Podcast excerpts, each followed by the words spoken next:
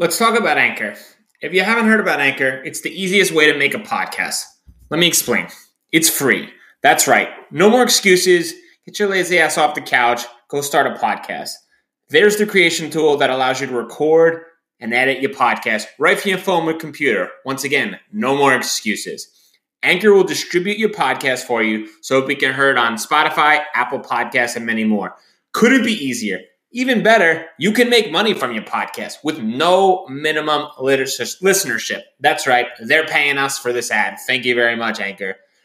Download the free Anchor app or go to anchor.fm to get started now. This is The Dime, a 10 minute dive into the cannabis and hemp industry through trends, insights, predictions, and tangents. What's up, guys? This is the Dime. As always, I've got my right hand man, Kellan, here, who's going to break down the science side, and I am Bryan to break down the business side. This week, we're talking about a topic that is near and dear to my heart investing in cannabis. Cannabis is one of those industries that are all over the news, and with the groundbreaking legislation, cannabis in five states after the 2020 election, and recently the MORE Act, the green wave is only just the beginning the common phrase that is that is spoken about on the internet or that you've seen with your friends is investing in cannabis and how and why. So, Kellan, do you invest in publicly traded co- companies in the cannabis space? I do. I invest uh, in both individual companies and then I also invest in like ETFs. What about you, Bryan? I mean, do you have a favorite company that you're looking at right now, or are you just kind of investing in the whole sector? Yeah, I'm a big I'm a big investor in the cannabis space. I love a bunch of the the major MSOs and uh I guess a disclaimer reminder, we are not investment professionals and do not take our advice from an investment philosophy. We cannot assure you that anything will work and all those other fancy words that come at the bottom line of those conversations at the end of the day, Kellan and I are just hobbyists involved in the space that don't know any other information except for what's publicly out there, but are fans of some of the larger players. I think with the recent coming online of New Jersey, the large East Coast brands, Columbia Care, Trulieve, which I've heard is knocking around New York, and Green Thumbs are all primed to take over expansion opportunities. And as the industry becomes more mature, you'll see these larger titans kind of even expand even further. Kellan, what aspects of the cannabis industry should you invest in? And are there specific areas that are more intriguing to you than others? Yeah. Um, so, as far as the various publicly traded companies out there, there is a couple like distinguishing differences. I think probably the safest bets in investing in cannabis are kind of investing in companies that are supporting operations of cannabis companies, right? So like Scotts Miracle-Gro, right? They have a bunch of other different revenue streams in more established agricultural markets, but they are an agricultural company and cannabis is an agricultural industry. So investing in like Scotts Miracle-Gro probably is a really safe way to get exposure to uh, cannabis, right? Um, they're not directly cultivating cannabis, so they can have real bank accounts and all these other things, right, that are nice from a business perspective. Um, so that's probably the safest. But if you want to like just dive straight into some of the bigger cannabis companies, I mean, there's a a stark difference between Canadian and U.S. operators, right? So I kind of err on the side of nationalism, right? Like I, I like I like to support the American sector, right? We operate in America, so I, I tend to invest more in American cannabis companies, if you will. Do you have a, a preference, Bryan? I mean, are you more Canadian exposure, U.S. exposure? Old Bryan was Canadian exposed, but now it's heavy U.S. And it's funny, the Canadian companies took huge spikes recently with the advancements of the legislation. But in my mind, they shouldn't have.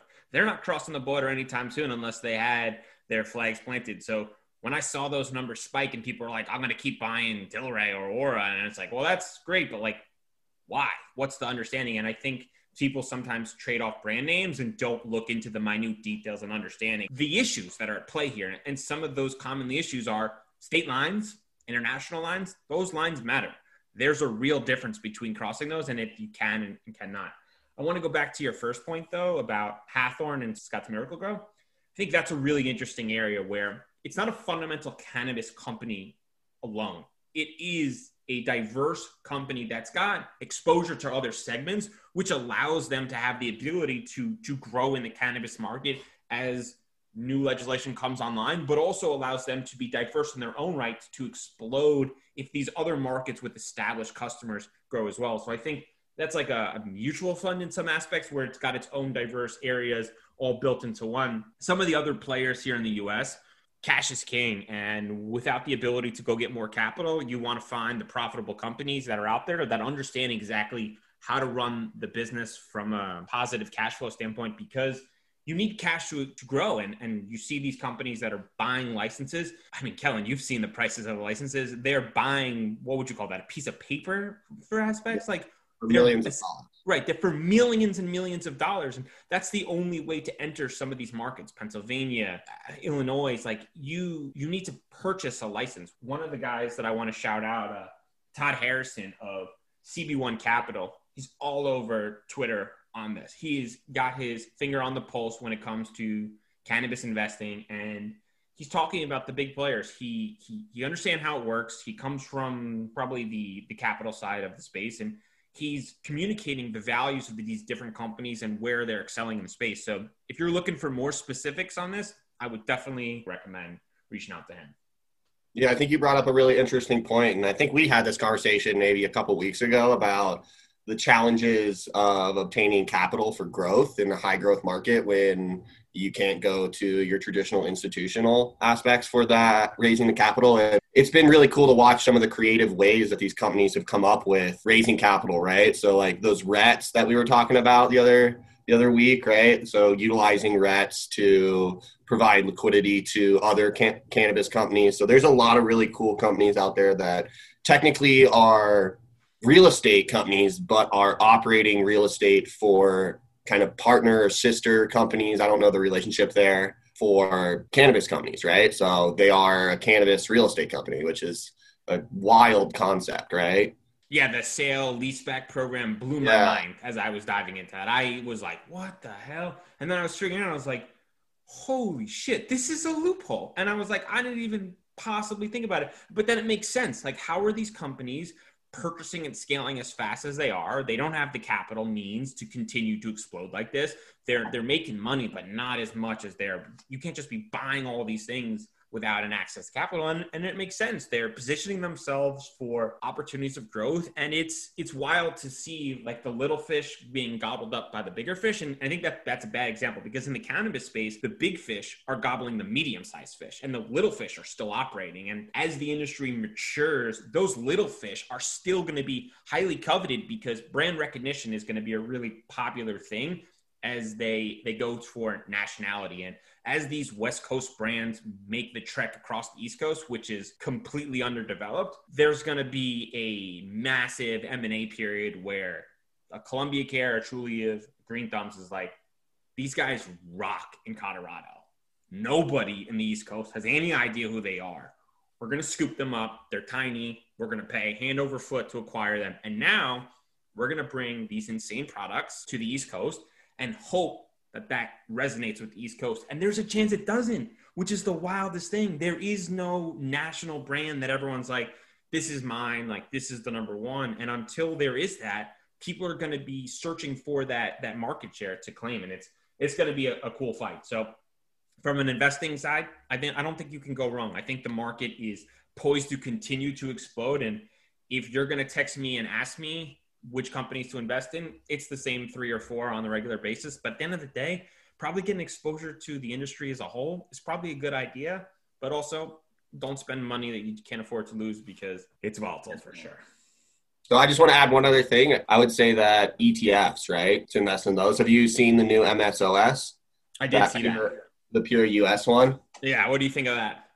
Uh, I mean, I was gonna I was gonna get involved with it. I was thinking, right, just support nationalism, and also I think it's probably got good exposure with the green wave, and it's like you know, like it's hard to like go out and just like be because I do a little bit of day trading on the side, right? Like Uh-oh. buying, and I focus on the cannabis sector only, right? Which is I thought it was like killing two birds with one stone, right? Like, but it's hard to like figure out which companies are going to accelerate right? Especially from a stock perspective, because of like, I think what you were saying in terms of like the brands and getting different brands over to the East Coast from the West Coast. Even a lot of like the really companies that have a good name out there, like the Tilrays, like the Auroras, right? Like their footprint, they haven't really like figured out their place in the supply chain. They're even fragmented, like when you compare it to like a Coca Cola or something, right?